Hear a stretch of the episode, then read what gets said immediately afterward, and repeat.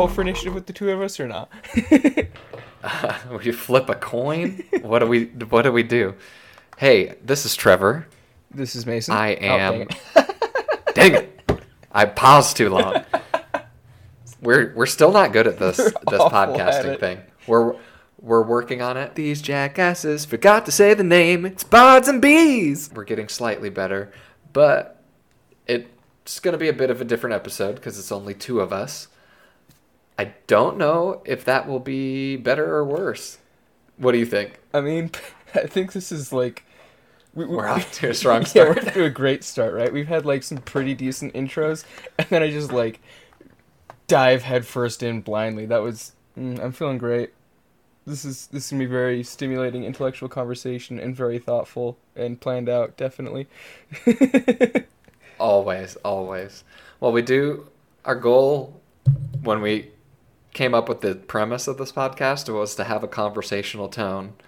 We'll see if that stays relevant or if we just have all conversation, because we go back and forth. We usually hit a theme and then we're like tangential to the max.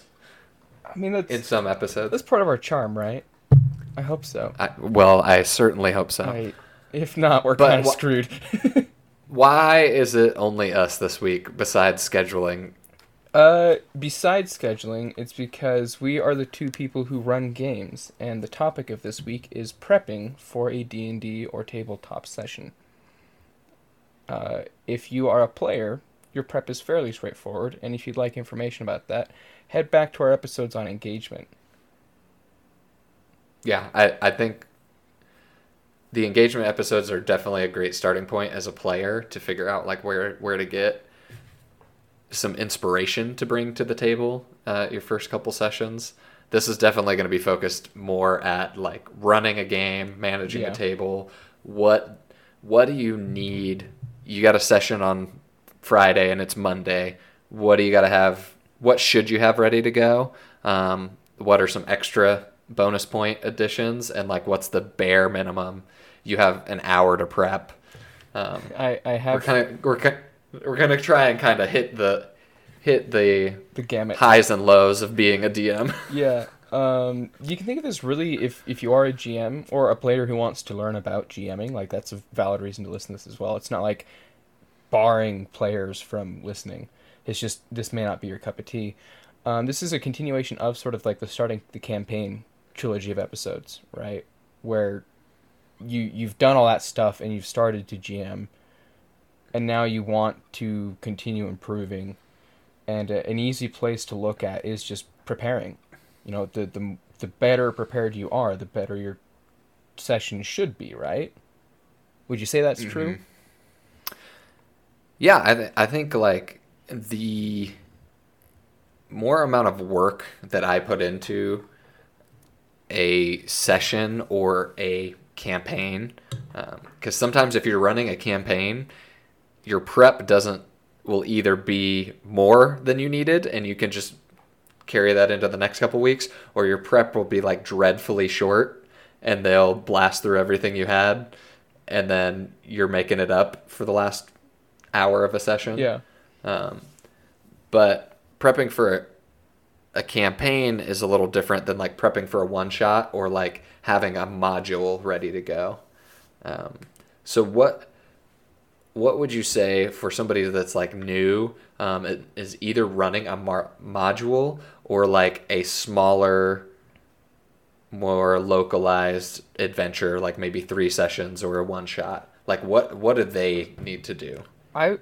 This is gonna sound vague and I'm gonna explain it more, so bear with me for a sec, but I'm gonna say the most important thing you need to bring to a session is an understanding of what you want the shape to be, right? What are you trying to make this session be? And this is in the area of like, is it a dungeon delve, is it a mystery, is it a monster of the week thing? But it's a bit more abstract than that, where it's what are the players going to be doing in an abstract sense. Is it more focused in combat? Is it more focused in interaction? You know, just the overall feeling you want the session to have, which is not super specific. And but as we go, I'll kind of keep calling back to the shape as we explain other aspects of prep that hopefully will make it make more sense, because I hate being vague. Well, to be obnoxious and bring another shape up, a shape that I think about when I'm prepping sometimes is just like a triangle with the points being exploration, role-playing, and combat. Oh, that's actually... No, go ahead. Sorry. And so with that, if I know that this session I want to be high impact and I want to be high action, then I'm going to be all the way, like most of the way into that combat corner of the triangle with maybe some exploration mixed in or maybe a bit of role-playing too.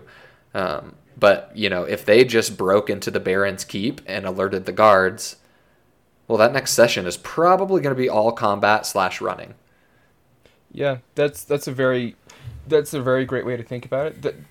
The big thing is you need to know how you want to think about your session, because when you said triangle, I took it in a very different direction that is equally valid. I thought of a triangle as in the literal shape, and you can have it flipped so the players are entering the session from the base or they're entering from the point. And so what that means for me is a GM, I need to know all of the different ways they could start the session if it's a wide triangle and they're moving towards the tip where there's going to be a clear ending, right? Say we're working towards the climax, they're going to meet the big bad guy, right? Yeah. They could have a variety of ways to get there, but at some point they have to meet the big bad guy. That's the tip. Or if I'm doing a dungeon delve or a mystery, I have an inverted triangle. They're starting at the tip. There's a very specific starting point. They enter the dungeon. They discover the murder. And then from there, there's a million places they could go. And the ending, therefore, is something I need to be prepared for. Yeah, that's a cool way of looking at it. Like, are you hinging this whole next session or next group of sessions on one particular scene or one particular physical bottleneck? Mm-hmm. Then you're starting at a finite point and branching out. Or are things kind of free-floating? And then you're narrowing down towards the next mission, the next clear goal that your group should have, the next intervention from the bad guy or from an ally or whatever. Yeah, it can even be a time-based thing, right? They start out with a lot or options. They have a lot of options, and the farther they go through the session, the fewer options they have. Mm-hmm. And that moves them so towards something. So could you blow that up in perspective and say, you know, this is what the whole... campaign is going to be, or this is what this like story arc is going to be. It's going to start out wide and get really narrow. Oh, absolutely. You could, if you wanted to use that metaphor to describe planning entire campaigns where you just decide where you want what shape of triangle, right? Mm-hmm. And then some areas will just be like a square where it doesn't matter. And it's just going to be wide and stay wide. In other words, other places it's a line, right? You can use shapes to describe the entire thing. And gosh, I want to write an article about that now because that's a really cool way to think about it. Yeah. Another way, since we're talking about like more abstract like philosophy behind planning, another way that can be very useful is looking at shows and movies and video games. Yeah. Like, what are some formats that you really like? And trying to emulate that in your game, because we're telling a story, and most of those mediums that I just mentioned also tell stories. Yeah. So I think video games are like the fastest plug-in, as far as there are very clear mechanics in a video game that incentivize different behavior. So if you have a game like Grand Theft Auto where you have a bunch of points on a mini map that you can run around, and you start a mission at a point and that brings you to another point, but you can kind of do whatever the hell you want on the way. You know, that's the sandbox style of game is very different than say some of the like narrative driven games, or even there's a lot of games that are like choose your own adventure in a sense where like this choice brings you to here and then that means you can't go to here. Yeah. That's D&D, right? In general, taking an action is going to prevent you from taking a different one, at least at the same time. I guess to make things a little less abstract, we've kind of hit a variety of ways that hopefully like your brain latched onto one of those and it's like, okay, that makes sense to me. What we're trying to describe here is basically when you're planning anything, and for now we're going to try to stay focused on a session, you need to kind of know what your start and end state are going to look like. Right? That's what we're talking about when we say the shape, the triangle, or is it a combat one? Is it a social interaction one? You need to know what the players are walking in and sitting down at the start. And in general, what the finished session is going to look like. That way you can say, okay, good job, go home. And you end it, so then it's a satisfying ending. Mm-hmm. And that's a very, I would say, arguably the easiest place to start a session. There are probably edge casers who's like, nah, I don't have that. I'm actually working on one sort of working on one like that right now. But in general, you need to have at least one of those two, right? Okay. And so should we talk a bit more about let's talk some examples, I guess, that we can get more a bit concrete. So let's say we're having a mid-level adventure, level 7, and they are going to a political gathering. What would you need to have prepared for that? That is a very loaded question, and I think you know exactly why. The biggest caveat and question I have is, how long has this campaign been going on? Mm-hmm. And how long have the players been involved with the political parties that are going to be involved with this gathering? See, what I would say is, they're low level, so they might know one person here. Okay. But they got brought here to give evidence or to give their case. So they're doing the courtroom episode, so to speak. Yeah. Okay.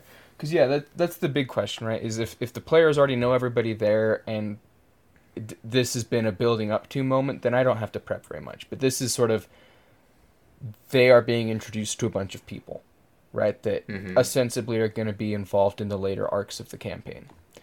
So, for me, I do not have to plan the court scene a ton, or them presenting evidence. The court scene is going to be the metaphor I'm going to keep using, because it's just easy for people to be like, yes, I know what he's talking about. Yeah. Because everybody's seen a court scene episode of something.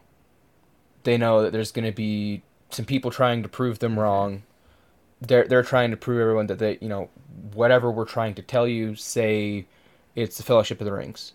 And we are bringing the One Ring. It's the UN, and the players are being brought in as the local people to present a problem that's happening. Yeah, we have to convince people there's reason to take action, right? Yeah. That's pretty straightforward. I need to know the players involved, right? That's going to be the biggest thing, because that's going to determine everything else that moves forward.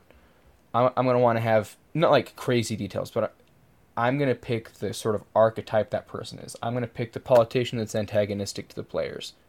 That's just the denialist. That's nah, it's not a problem. I don't necessarily... The devil's advocate. Yeah. I don't need to know why they're against them. Mm-hmm. If I do, that's helpful, though. Right? Yeah. Because if I know they're going to do a heel turn and betray the UN, that's important. But I'm going to leave myself open to it and not close any doors, so to speak. So I want to know the role they play. I want to know, the supporter, the neutral parties. And then once I have kind of everybody sorted into those three categories, supporter, neutral, and antagonist, I'm going to look at why they think that. Because to me that... So this, to you in this scene, what makes sense is a number of new political people to introduce them to. Yeah. Yeah, I need to know who they're meeting, right?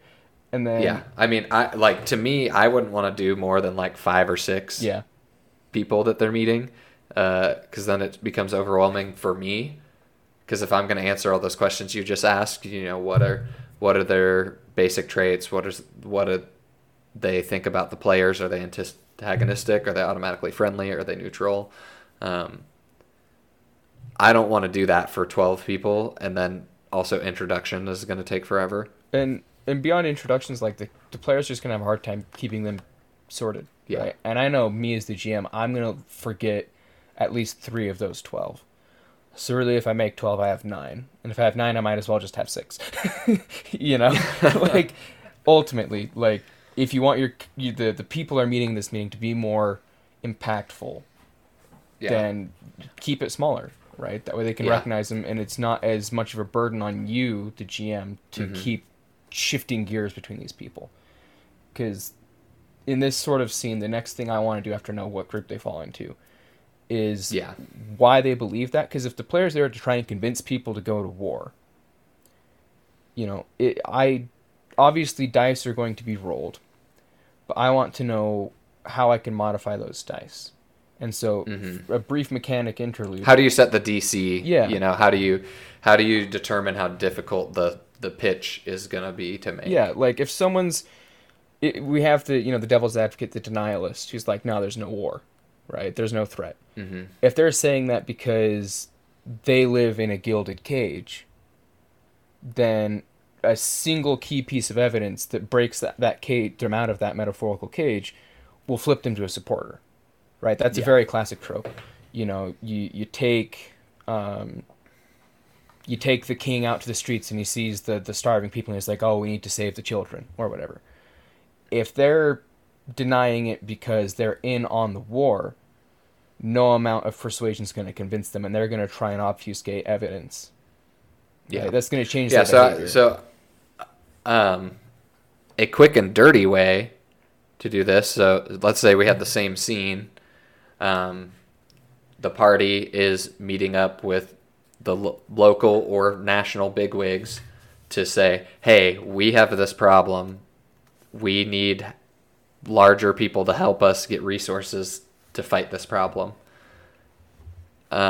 You can just say, hey, there are 6 people. One of them is an automatic ally. One of them is automatically going to be opposed. And the other 4 are up for grabs. Yeah. And then literally just put, you know, this one's a 12 DC, this one's a 13 DC, this one's a 14 DC, or you could, and then make it a skill challenge. That would be like the simplest way to do it, or whatever your system that you're using has. There's usually something for that, like a not necessarily combat way to handle an encounter. So then you can just handle it like that, and however many points they get is how many people they convince. Yeah. And you could have them literally do a skill challenge and only roll for it, or you could give the players a chance to make oral argument. And if you as the GM think that their argument would be convincing, you can give them a bonus on their roll or drop the DC by a point. And that oral argument does not have to be like in character. It could be, here's the evidence we are presenting. And likely it'll flow between the two. You know, they'll have a monologue about the suffering and then be like, also at the end, I'm going to bring up these 2 points. That's typically the average you're going to hit, and that's very appropriate. Would you agree there? Yeah. Let's flip the script a little bit. We did the political. Let's kind of walk through the same process with a exploration mostly focused session. Okay. Like what kind of prep we would do for that, like the long form prep, like if we were going to have, you know, 3, 4, 5 hours to prep, what would we do? And then what would we do with like 1 hour of prep time? What's the bare minimum we have to have ready? For me, if I'm doing exploration, I need to know the setting. So are they going into this dark haunted forest? Are they going into a dungeon?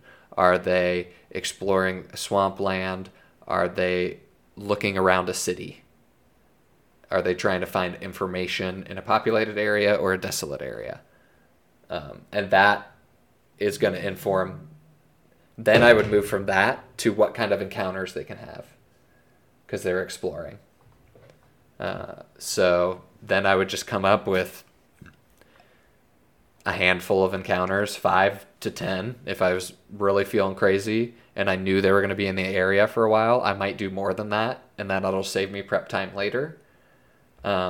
But if I'm just focusing on this area, they're exploring the spooky forest for the next session, then I would come up with like 5 encounters they could have, and then what would make them hit those encounters.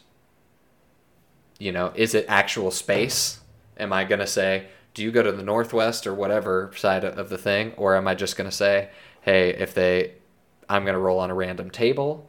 Or am I going to do it depending on how successful they are doing their survival check? Yeah. There's kind of lots of ways to handle that. But yeah, they're trying to find an abandoned grave in the spooky forest. So I have the location, spooky forest, what lives there. I would come up with some enemy types. You know, there's probably maybe a ghost or two that wanders around.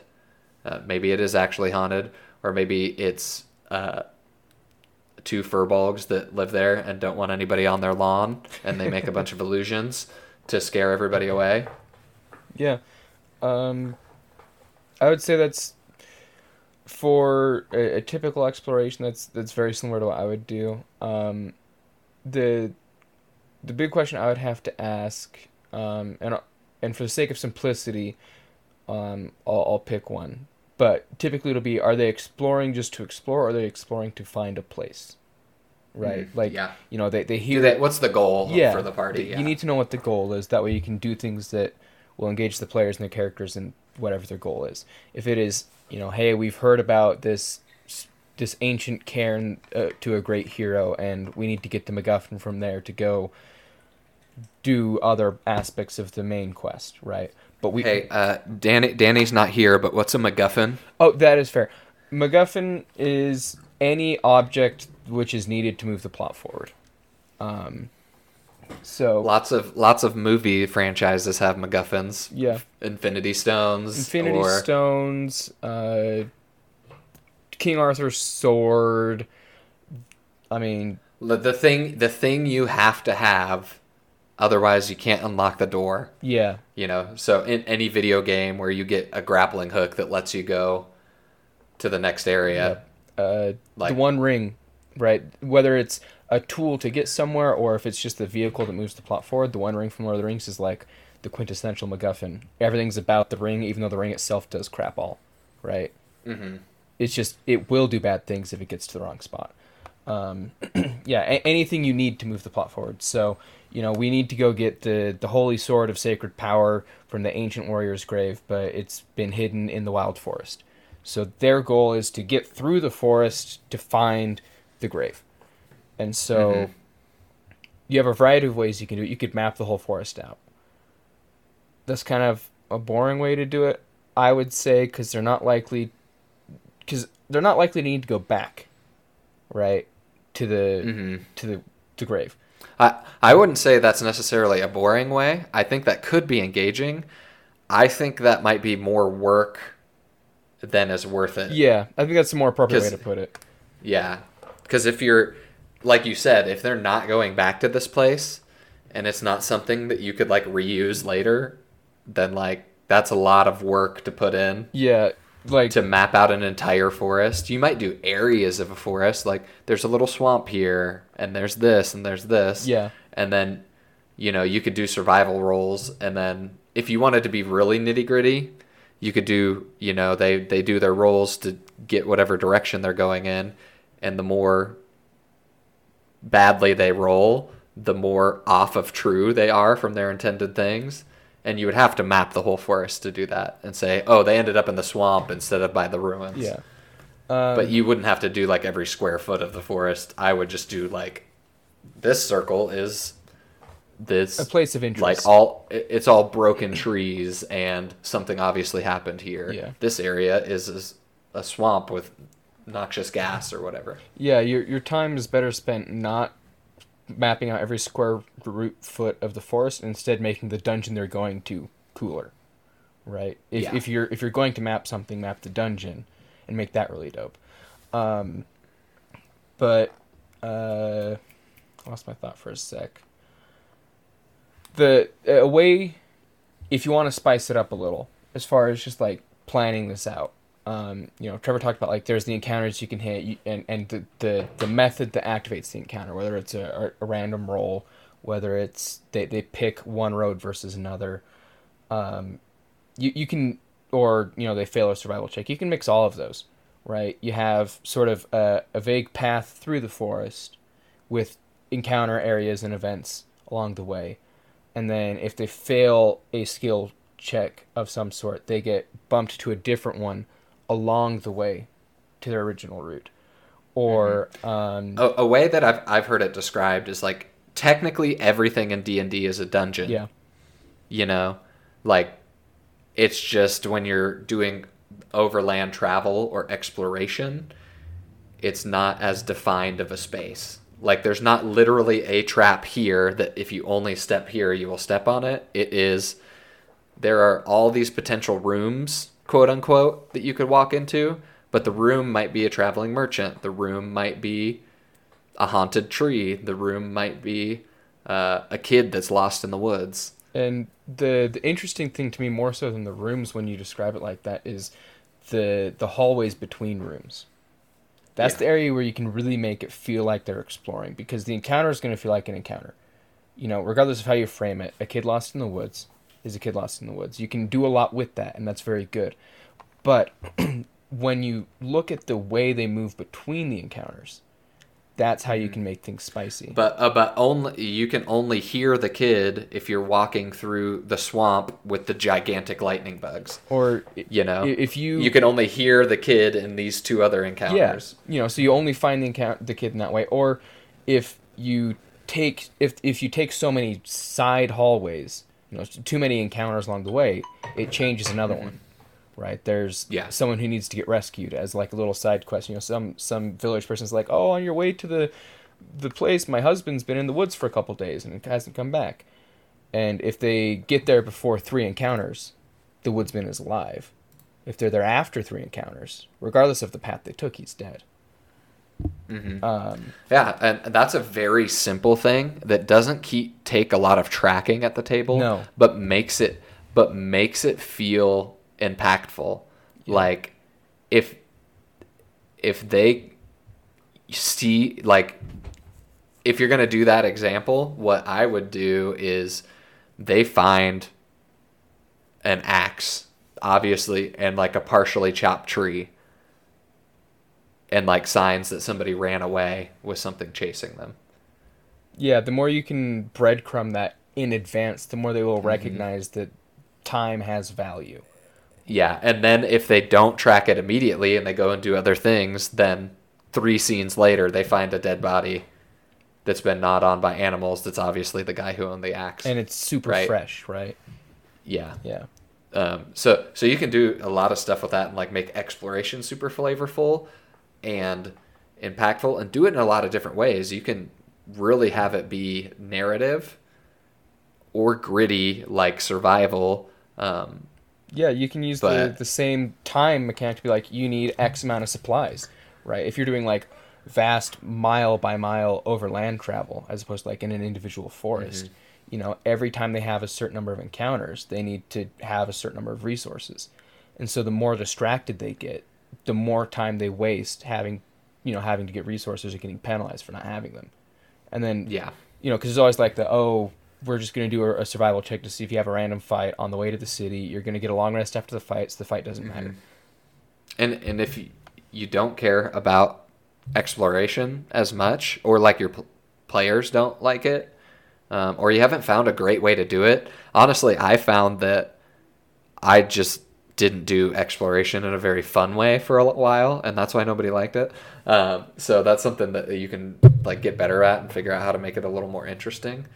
But it takes time. Like, any amount of good prep takes time. So basically, we've talked about, you need the setting, you need some sort of mechanic, and there's lots of discussion online about different ways to do it. We've mentioned a few of them, like rooms, or having these specific events that trigger when certain things happen, or having it tied to a skill check. There's lots of mechanics to tie to it. But what you need is the setting, you need encounters that can be had in the setting, and then what is getting the players through their exploration. Yeah. And that's like the mechanic that leads from room to room.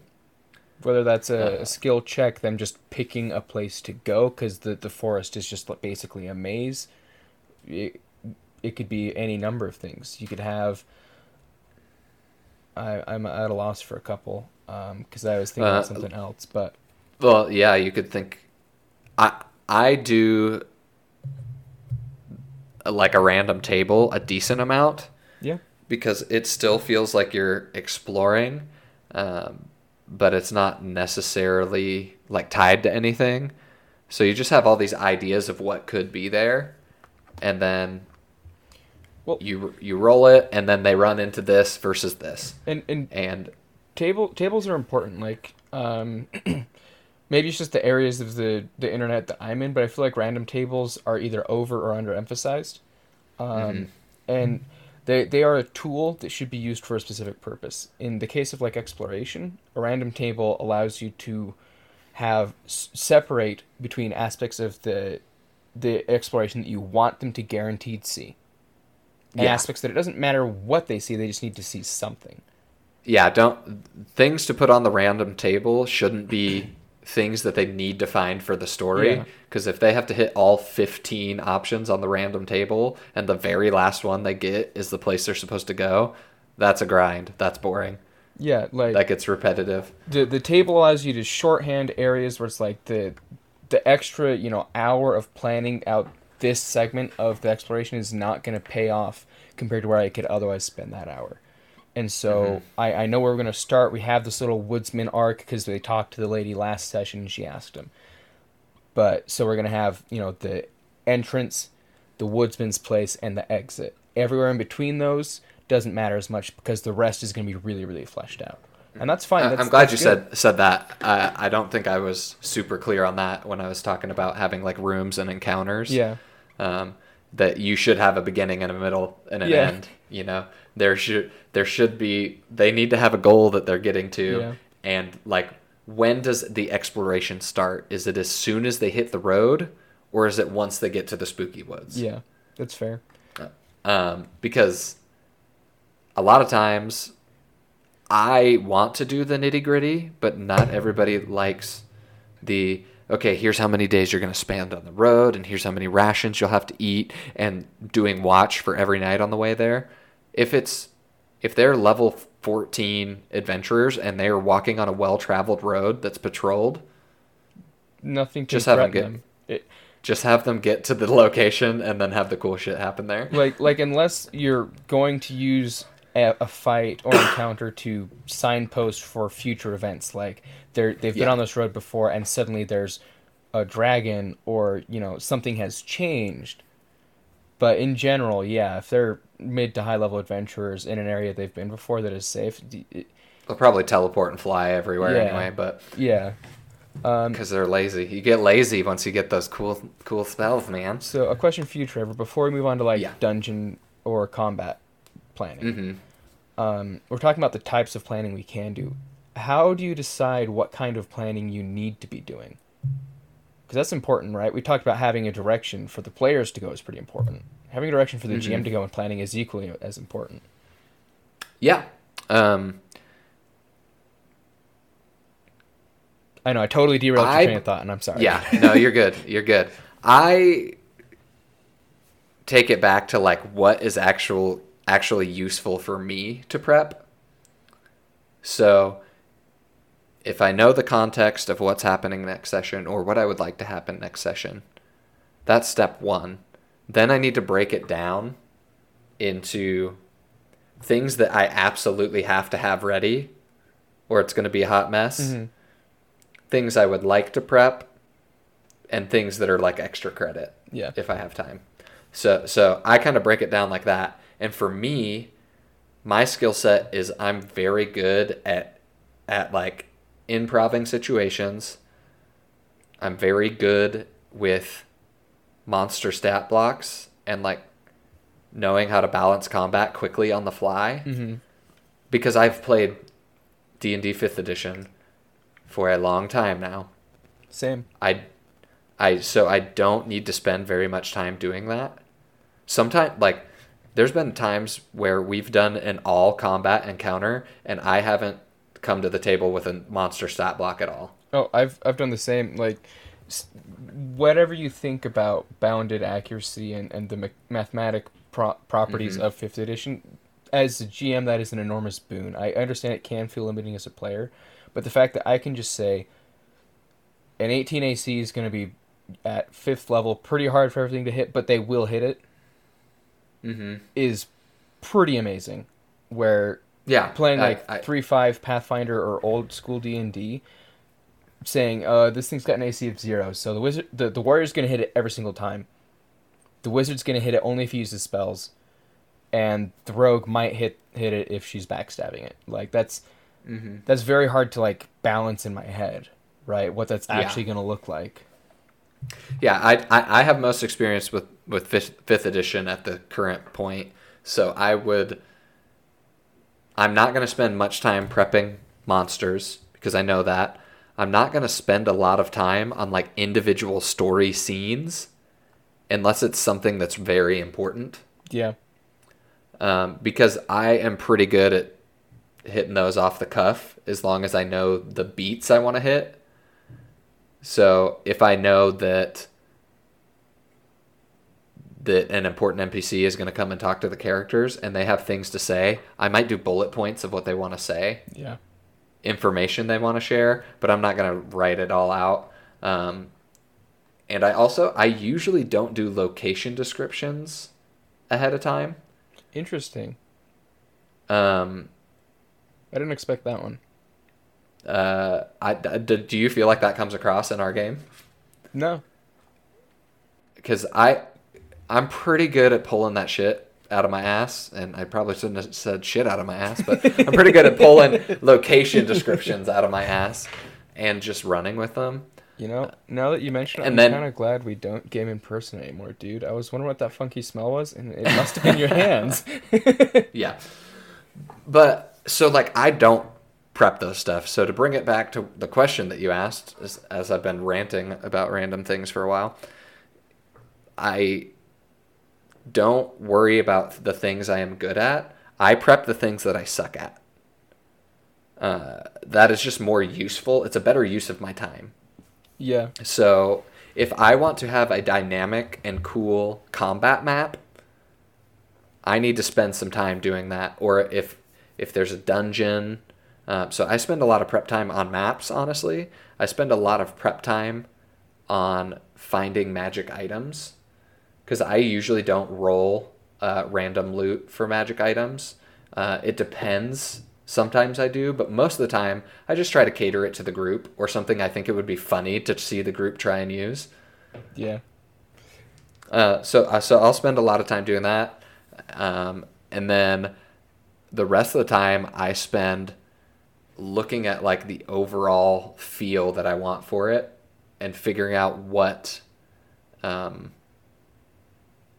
mechanics I can use, what storytelling devices I can use to get that feel to come across. So you're saying that, you know, once you kind of figure out the direction you're going, you're going to figure out mm-hmm. what prep is going to move the resulting session towards your goal. Mm-hmm. And so when talking, especially like for newer GMs, right? We kind of went deep, a little faster than we intended to because we're excited. Sorry, guys. Yeah. We on Tuesday we had a live session with Danny and Dave, which was just great. It was the first one in a while. And then Trevor and I were just like, hey, should we do this prep episode? And we talked for like 2 hours about the prep episode. So we're really excited. But for a newer GM, what are some ways you would recommend them to figure out what direction the session could or should go? Because sometimes it is mandated, right? You mentioned the context of the previous episode indicates they're moving to a new place, and everyone is interested in an exploration session. Yeah, so that's part of why wrapping up a session with, like, talking about the session is important. For example, right now, the one I'm prepping for on Sunday, dating the episode somehow in the fact that it's not Sunday. My players are going to go and infiltrate high society. The only reason that is happening at all is because at the end of the previous session, I was like, sweet. You guys effectively have a free day in the game. How are you guys going to spend it? And they've decided that they've been slumming it up for a while and gotten the context and the background and perspective of the people in the slums. And they want to go and see if it is actually true, the things they're hearing. Very valid and very real. And so as a result, I can say this is an exploration session. But as opposed to exploring a physical space, they are exploring the culture of the city to see if... So you know, we talked about earlier, you have these encounters, these rooms, except those are all social encounters this time. Yeah. So that, like, that's an interesting way to think about it. And like having that context means a lot. So it's hard to give like super generic advice of like, hey, here's what everybody should do. Yeah. I think having a clear goal and ways to get to that goal are like the most essential things to have prepped. So and then having some background detail around it. So would you say that a fair way, if that's something that you feel yourself struggling with as a GM, and sometimes there's been times like, obviously we are both experienced. It's safe for me to say because I'm me, but I'm going to assume the same is true for you where sometimes you do come to a session or come to plan a session, you're like, I don't have a direction, right? Yeah. Would you agree that it's a sound advice to say, hey, as part of your session wrap-up, if you feel there's not a solid direction, just pitch something that sounds interesting. Just like, hey, here's a couple of ideas I have, because we have sort of a freebie session next week, right? It's a lower plot beat. The stakes aren't high. It's going to be sort of, you can do whatever. Here's an idea I had that would be fun. Do you want to do it? I had that.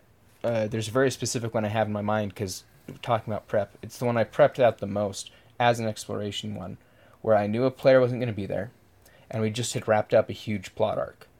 And I didn't want to start the next one, so we had effectively a down episode, so to speak, to put it in like TV show sense. So it's like, hey, do you guys want to go explore this forest and do just a side quest there?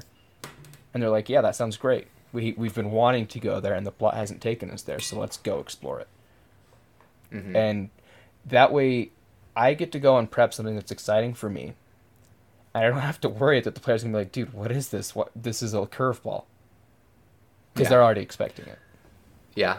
You gave the example of like a triangle, having the triangle for the shape. You know, it starts at a narrow end and expands out, or starts as a funnel and funnels down.